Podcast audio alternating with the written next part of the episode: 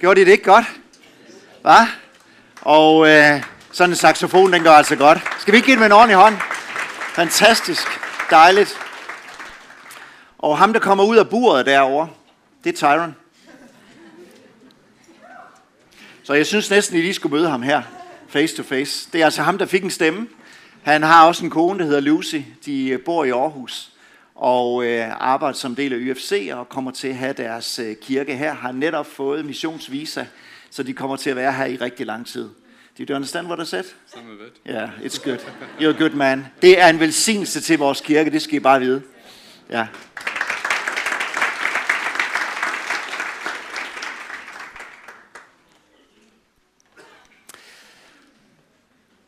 Rigtig dejligt at øh, se alle sammen. Det skal dog siges, at dem på den halvdelen bag strække, dem kan jeg ikke se, men jeg håber, at I er, I er godt med her, og I har det godt, og sidder omkring nogle gode mennesker. Og øh, jeg har glædet mig rigtig meget til at øh, dele øh, ordet med jer her i formiddag.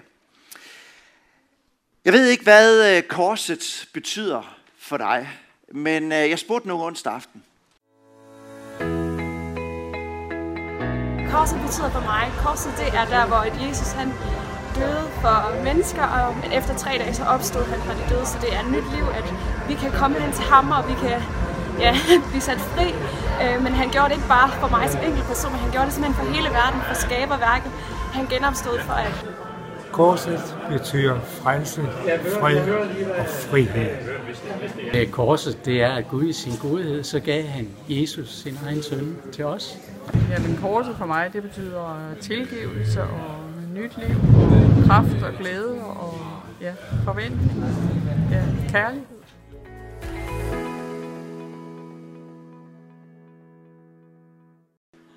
Og jeg ved ikke, hvilke associationer du gør omkring uh, korset. Der er i hvert fald rigtig mange, der bærer det som et uh, smykke, som et øh, slags symbol for noget, som øh, betyder rigtig meget for den. Og den passage, vi skal være sammen omkring i formiddag, den øh, handler faktisk om korset. Men det, der er helt uforståeligt med den tekst, det er, at den er skrevet af en mand, hvis navn var Esajas, men han levede 700 år før det, han skrev om, det blev en virkelighed.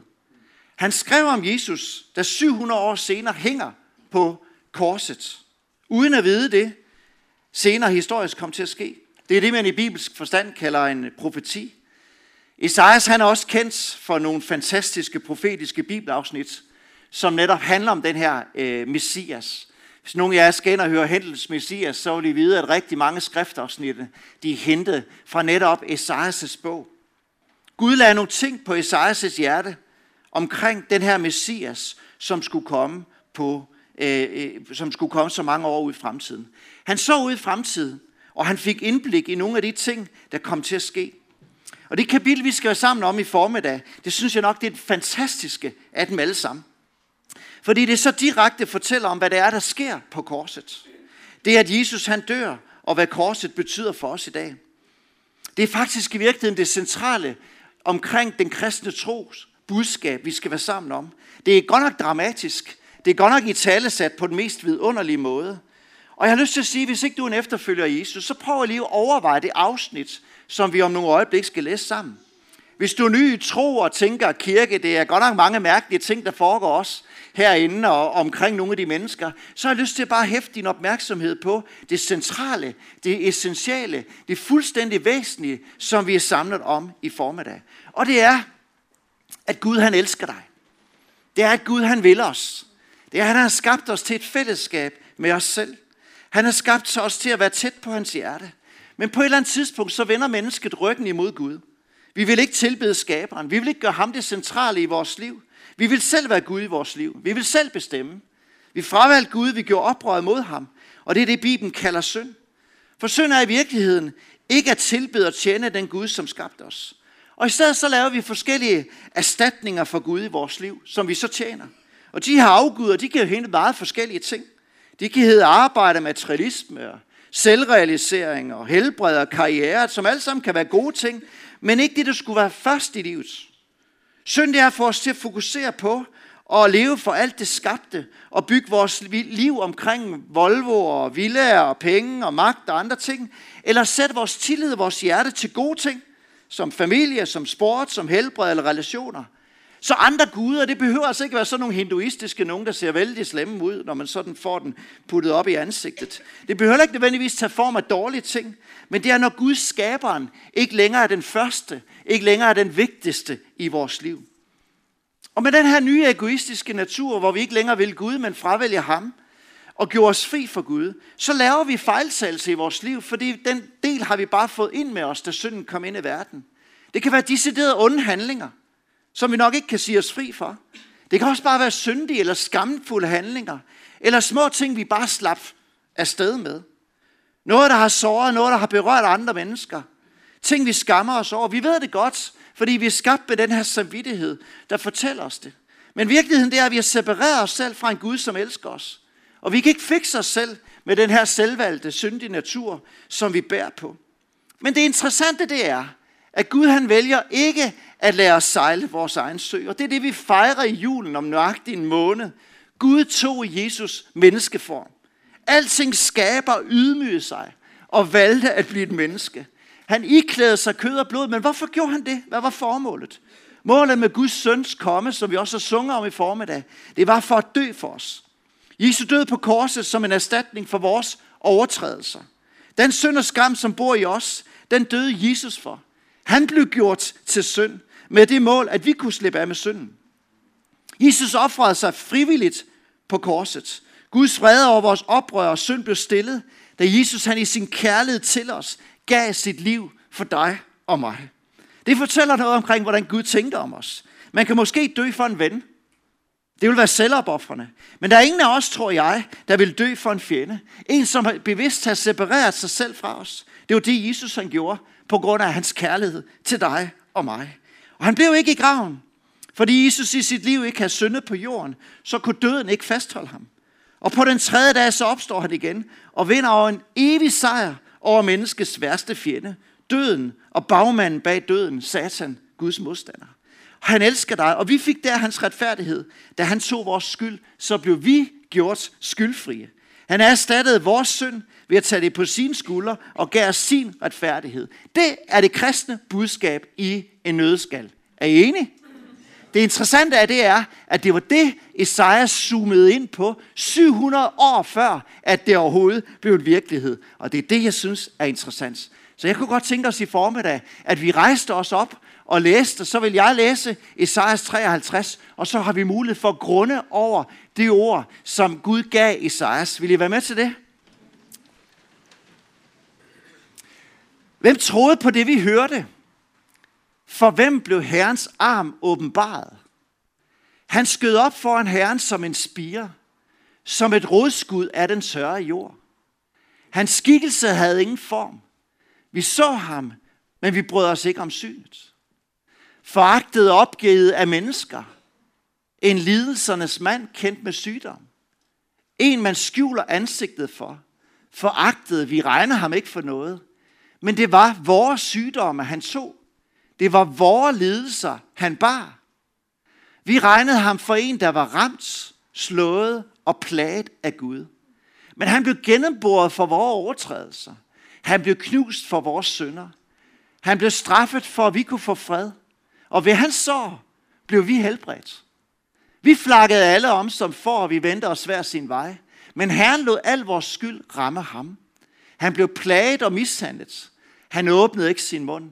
Som et lam, der føres til slagtning. Som et får, der er stumt, mens det klippes, åbnede han ikke sin mund. Fra fængsel og dom blev han taget bort. Hvem tænkte på hans slægt, da han blev reddet bort fra de levendes land? For mit folks synd blev han ramt. Blev han ramt. Man gav ham plads blandt forbrydere og gravplads blandt de rige. Skønt han ikke havde øvet uret. Der fandtes ikke svig i hans mund. Men det var Herrens vilje at knuse ham med sygdom, når hans liv er bragt som skyldoffer. Ser han afkommer for et langt liv, og Herrens vilje lykkes ved ham. Efter sin lidelse ser han lys. Han mættes ved, hans, ved sin indsigt. Min tjener bringer retfærdighed til de mange, og han bærer på deres sønder. Derfor giver jeg ham del med de store, med de mægtige deler han bytte, fordi han hengav sit liv til døden og blev regnet blandt lovbrydere. Men han bar de mange synd og trådte i stedet for syndere. Amen. Og værsgo sidde ned. Der er tre sider af det budskab i Esajas 53, som vi har læst sammen, og vi skal være sammen med om form- i formiddag. Og det første, det finder du i første tre vers. Korsets overraskelse. Vi læser sådan her. Hvem troede på det, vi hørte? For hvem blev Herrens arm åbenbaret? Han skød op foran Herren som en spire, som et rodskud af den tørre jord. Hans skikkelse havde jo ingen skønhed. Vi så ham, men vi brød os ikke om synet. Foragtet opgivet af mennesker, en lidelsernes mand, kendt med sygdom, en man skjuler ansigtet for. Foragtet, vi regnede ham ikke for noget. Men det var dog vores sygdom, han tog. Det var dog vores lidelser, han bar. Det første Esajas han forstod her, det var, at det var mærkeligt, det vi hørte om Gud. Det var en overraskelse. Det var noget, vi aldrig selv ville have gjort, hvis vi var Gud. En Gud, der iklæder sig kød og bliver menneske. En Gud, der dør en erstattende død for sine fjender. Alle dem, der har vendt ham ryggen, det giver overhovedet ingen mening. Guds vej er ikke altid til, at det giver mening for os mennesker. Og alligevel er korset stedet, hvor Guds kærlighed og Guds kraft åbenbares på en overraskende måde. Det er faktisk det første, du møder os i de tre vers her, det er, korset overrasker. Det vil du bare ikke tro. Hvem vil tro det, sagde Esajas. Det lyder ikke rigtigt. Det lyder umuligt. Mener du virkelig, at Gud vil gå i døden for sine skabninger, som bevidst har vendt ham ryggen? Så læser vi videre. For hvem blev Herrens arm åbenbaret? Herrens arm er i det gamle testamente altid et udtryk for Guds styrke og Guds magt. Jeg har magt, og jeg har styrke, og det ses i min biceps. Burde nok træne lidt mere. Det er altid udtryk for, hvor stærk og mægtig Gud han er. Gud ordnede i Gamle Testamente sine fjender gennem Herrens arm og viste sin styrke og sin magt. Men prøv lige at se her, hvordan Herrens arm nu åbenbares på en helt anden måde. På en helt anden måde, som man slet ikke kunne forestille sig. Hvem kunne tro, at det er den vej, vers 2? Hvem kan tro, at Gud redder verden gennem sin søn? En fattig mand, der ikke gang menneskeligt ser godt ud, som et rodskud af den tørre jord. Hans skikkelse, hans fremtone var ikke noget særligt. Det var nærmest svagt og ynkeligt. Mens han bærer sit eget kors op mod det træ, hvor han skal henrettes som en forbryder. En mand med smerte og sygdom og lidelse, fordi han modtog de ting på hans krop, for at lette og frigøre os for de selv samme. Det har vi ikke forventet. Den har vi ikke set komme. Og det er faktisk korsets overraskelse, at Gud elsker os så højt. Og når Gud kommer for at overvinde Guds fjender, synd, djævel, mørke, så gør han det igennem et død på et kors. Det er en overraskelse, som kommer bag på os alle sammen. Sådan indleder Isaias, som så frem imod det. Det andet, vi læser, det er korsets erstatning. De næste tre vers fra 4 til 6 fortæller sådan her. Hvad var det, han skulle? Og hvorfor var det, han skulle det? Men det var, prøv at mærke, at det alt sammen det er, øh, øh, hvad hedder det, flertals, øh, det er flertal. Første person flertal. Men det var dog vores sygdomme, han tog. Det var dog vores lidelser, han bar. Vi regnede ham for en, der var ramt, slået og pladet af Gud. Men han blev gennemboret for vores overtrædelser. Han blev knust for vores sønder. Han blev straffet for, at vi kunne få fred. Ved hans sår blev vi helbredt. Vi flakkede alle som for, om som for. Vi vendte os hver sin vej. Men Herren lod al vores skyld ramme ham. I de vidunderlige vers, så fortælles det om, hvad det var, Jesus han gennemgik. Esajas han beskriver det, at Jesus blev ramt, slået, plaget, gennemboret, knust og straffet på korset. For vores skyld. For vores sønder. Han tog vores sygdomme. Ved hans sår modtager vi lægedom. Gennem hans lidelser er vi sat fri. Som førte også nogle af dem fortalte onsdag aften, som vi så på videoen. Vi var alle skyldige på grund af vores overtrædelser. Vores skyld, vores synd, vores skam. Men i stedet for at betale prisen for vores handlinger, så går Jesus ind som erstatning i vores sted. Det, der skulle ramme os, rammer ham, for at vi skulle være fri. Der, hvor vi har brug for hans helbredelse, der fik vi det igen. hans sår. Han tog alt det ødelæggende og forkerte, vi har gjort på hans læme på korset. Han blev straffet, for at vi kunne få fred. Det er faktisk korsets erstatning. Og det fortæller os alt om en Gud, der altid lader retfærdigheden ske fyldest. Men Gud tager selv skraldet. Og det er det fantastiske, vi får lov til at være samlet om den her formiddag. Straffens falder, men straffen tog Jesus. Det er Guds kærligheds klimaks. Det ses ikke større end at gå i døden for et andet menneske. Og det er ret voldsomme, blodige scener, du læser omkring Esajas, og det du læser, når du, vi kommer til påsken, det er faktisk ret voldsomt. Fordi det var udtryk for den virkelighed, der skete. Prøv at tænk på det værste, du har gjort. Prøv at tænk på det værste, menneskeheden har gjort. Der er en grimhed over det, synden har bragt med sig. Og det samler sig ved korset. Alt det onde bliver kogt ned og lagt på én person. Den eneste, der kunne bære det. Den eneste, der kunne betale for det. Guds søn. Herren lod vores skyld ramme ham. Den her samlede straf, den tog Jesus for vores skyld. Frem for at vi betalte gælden for vores overtrædelser, så lod Gud det ramme sin søn. Han absorberede det alt sammen hos sig på korset. Barabbas, som levede samtidig med Jesus, han var en røver, han var en morder, han var en forbryder. Han skulle egentlig henrettes sammen med de andre for det oprør, han havde gjort mod øh, kejser Julius Caesar. Det var kutume ved året ved, ved påsken, så var der en forbryder, der skulle benås, som ellers skulle være dræbt. Men Barabbas havde ingen chancer. Endda når, når, når han bliver nævnt ved navn, så var det fordi han var så kendt, at han var en af datidens store forbrydere. Han får beskeden. Du er fri. Du kan gå. En anden har taget din plads. En anden bliver dræbt for dine overtrædelser. En anden bliver knust for alt det forkerte, du har gjort, Barabbas. Alt det forkerte er eftergivet dig. Gå som en fri mand. Måske overvejede han dramaet ved korset, og ville vide, hvem var den mand, som tog mit sted. Det ved vi ikke. Men Jesus bar hans sønder, ligesom han bar vores sønder. Det kan godt være, at vores sønder ikke står mål med Barabbas, men vi har alle sammen nogle ting i vores liv, som ikke er gode, som det, som Bibelen kalder synd. I bankverdenen, så taler man om et swap. Du kan få erstattet et rentefrit lån med en fast rente. På samme måde, så sker der et swap ved korset. Alt det, vi fortjente af straf for vores sønder, det tog Jesus på korset. Og i stedet så får du i bytte alt det, Jesus er. Det er altså gode nyheder, venner. Det er altså værd at glæde sig over sådan en november søndag. Du blev tilregnet og iklædt hans retfærdighed. Du fik hans renhed. Du modtog hans liv. Du er en ny skabning. Jesus bor i troen ved dit hjerte, når du siger ja tak til at tro på det swap, der skete på korset. Korsets erstatning. Den, som ikke kendte til synd, gjorde Gud til synd den her dag, for at du igennem troen på ham skulle opleve dig selv som fri, som syndfri og skyldfri i Guds øjne. Og det blod, det renser i dag. Den kraft, den er lige så stærk til stede, når vi sidder her i formiddag og mindes om det, som han gjorde, og det Esajas så frem imod, at han ville gøre. Og du kan modtage det i tro og sige ja tak for den erstattende handling i formiddag.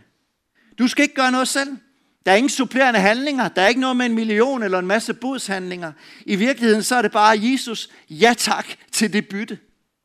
Her renser Jesus vores liv med hans blod for alt det forkerte, han har gjort, vi har gjort. Offeret blev bragt på korset. Det er sket, men det er først en virkelighed, når vi byder den Jesus ind i vores liv. Og det er muligt den her formiddag. Min egen oplevelse med korset rækker en del år tilbage. Lærte Jesus at kende som forholdsvis ung, men særlig en morgen, hvor jeg var stået op for at bruge tid på at være sammen med Gud, der oplevede Gud, han sådan for mit indre blik, der viste han mig sådan vejen for den scene på korset. Vi ved ikke præcis, hvordan det så ud, men jeg så de tre kors, og jeg så, hvordan at Jesus han hang på det midterste af de kors, og han sagde, det her, det gjorde jeg for dig. Det var mit blod, der rent på korset for dig, for at du skulle være min søn, for at jeg elsker dig. Og der er ingen, der kan tage den oplevelse frem, og du kan godt sige, at ja, det var hallucination og alt muligt andet. Ja, men jeg kan huske 30-35 år tilbage. Det var det ikke. Det var virkelighed. Det bekræftede mig, det jeg læste i bogen, at det er sådan, det er. Og sådan er det også for dig og mig i dag. Så læser vi i vers 7, vers 8, næsten sådan en majestætisk stillhed. Mens alt det her sker, så åbner Jesus ikke sin mund, siger Esajas. Mens alle de her uhyrligheder, det sker langt fredag i påsken 700 år efter. I så mange tilfælde, der har Jesus lukket munden på sin modstander. Det gør han også her, Men det gør han ved at lukke munden. Fordi det var målet med hans mission. Han kunne sagtens have forsvaret sig. Han kunne sagtens have tilkaldt hjælp. Hvorfor sagde Jesus ingenting? Hvorfor er det rigtigt, at han som et lam føres hen og slagtes? Fordi det var frivilligt, han valgte korsets vej. Han var på det rette sted. Det var der, han købte menneskeheden, sine børn fri fra synd og skam, ved i stillhed at lade straffen tilfalde ham som et lam, der føres til slagtning af Esajas ord. Men heldigvis slutter historien ikke der.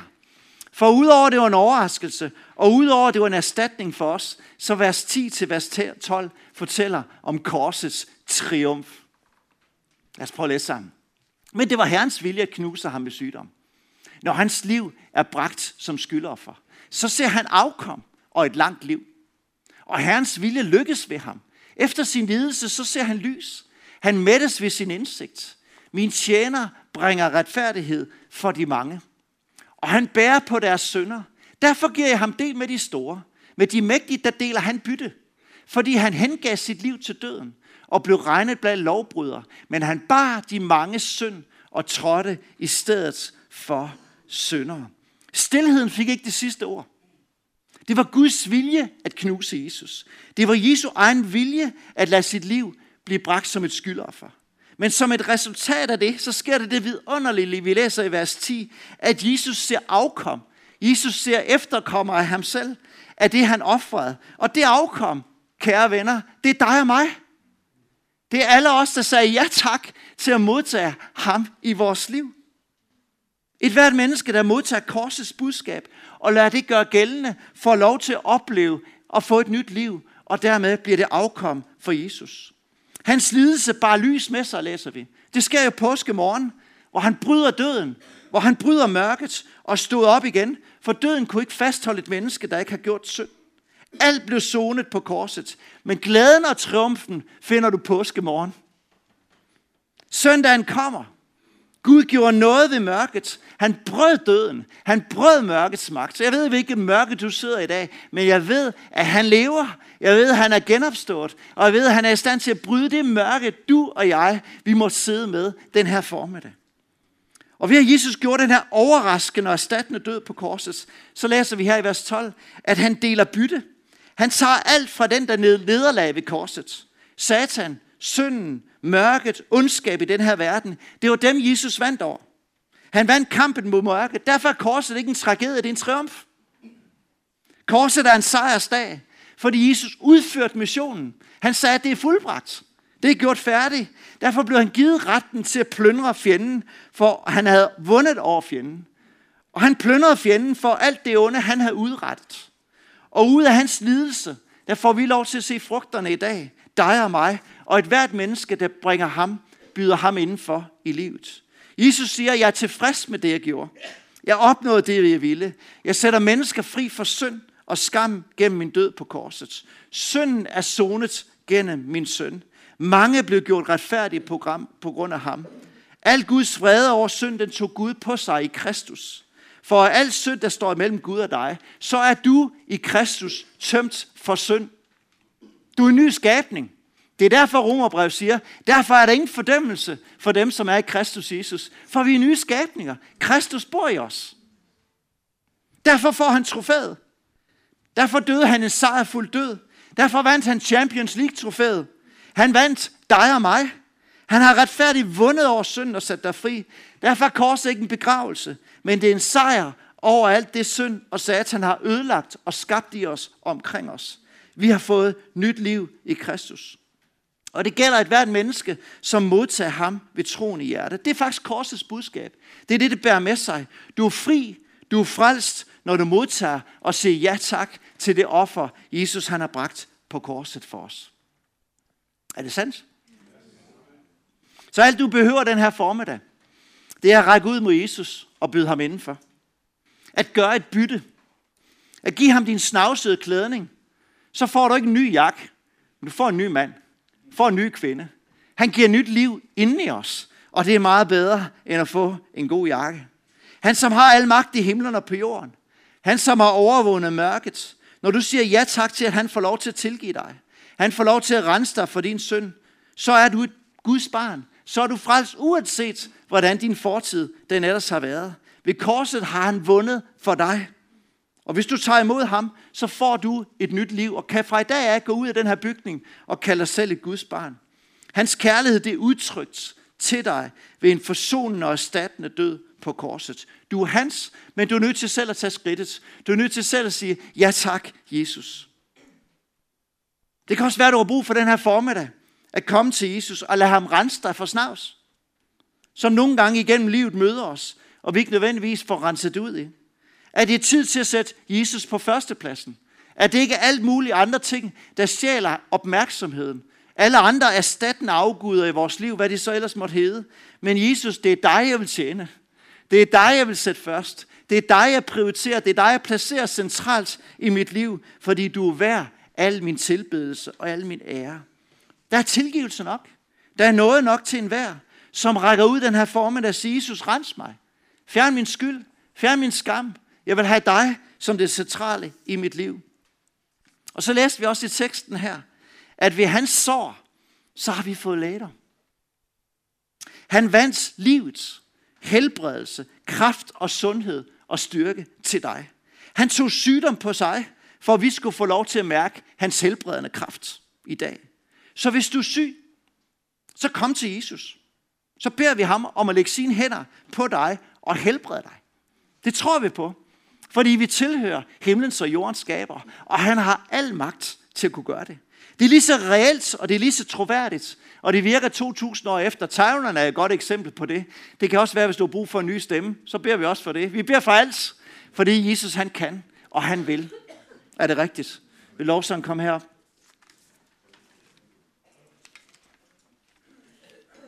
Så er det altid sådan i forbindelse med vores øh, gudstjenester, at vi giver mulighed for at respondere på ord. Det skal du ikke gøre for min skyld, det skal du gøre, hvis der er noget i den her formiddag, der har vagt din opmærksomhed. Hvor helgen peger på noget i dit liv. Måske det er den her formiddag, hvor du skal sige, Jesus, jeg lukker dig ind i mit hjerte. Jeg ønsker at have din fred. Jeg ønsker at blive frelst. Jeg ønsker at modtage dit, dit liv. Og jeg giver dig mit beskidte. Det kan også være, at du har brug for at sige, Jesus, det er dig først. Og jeg vil lave en markering den her formiddag om, at det er dig, jeg sætter først i mit liv. Og det kan også være, at du har brug for et mirakel. Det kan være, hvor du har brug for Guds indgreb. Så når jeg har bedt en bøn, og lovsangen går i gang, så er det sådan, at der kommer forbedere, de kommer op allerede nu. Så herover ved korset, så vil vi tage en tid, hvor vi møder Gud sammen. Og vi får lov til at opleve hans kraft og hans styrke i vores liv. Fordi korsets budskab, det virker. Og det er lige så reelt, når vi tør at reagere på det, som det var i går, som det var for 2000 år siden. Vil I rejse jer op? Skal vi bede sammen?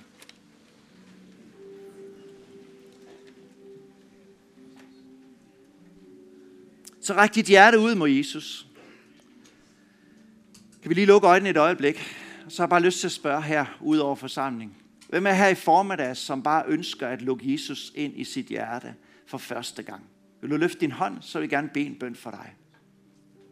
Ja. Ja. Er der andre? Ja. Og jeg vil også gerne bede dig om, når vi går i gang med lovsang, om at komme op ved korset. Så har vi en bibel, og vi har en bog, vi gerne vil give dig, og vi vil også gerne være med til at velsigne dig. Men jeg har også lyst til at bede for alle, som har brug for at sige, Jesus, dig først eller som har brug for at mærke hans kraft fysisk, psykisk ind i dit liv, så er han her for at helbrede. Jesus, vi takker dig, fordi der er kraft i korset. Tak fordi der er frelse i korset. Tak fordi der er nyt liv i korset.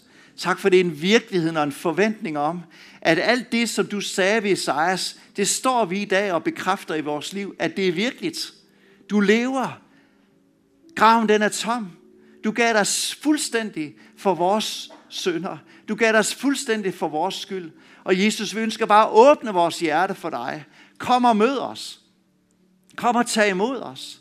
Kom og rens ud i vores hjerte. Kom og fyld os med dig selv. Jesus, tak fordi, at det her, det får lov til at være et mødested mellem dig og det menneske, der ønsker at reagere på dit ord i formiddag. Tak fordi der er kraft i det korses. Tak fordi du vender det, som var til død, til liv. Du vender det, som var mørke, til lys. Uanset hvad vi står i, så er der kraft, når vi får et møde med dig. Vi priser dig i dit navn. Vi skal blive stående, og så skal vi tilbede Gud sammen i lovsang. Og så øh, er der mulighed for at træde ud af rækkerne og øh, gå herover og få en øh, bøn med. Lad os gøre det.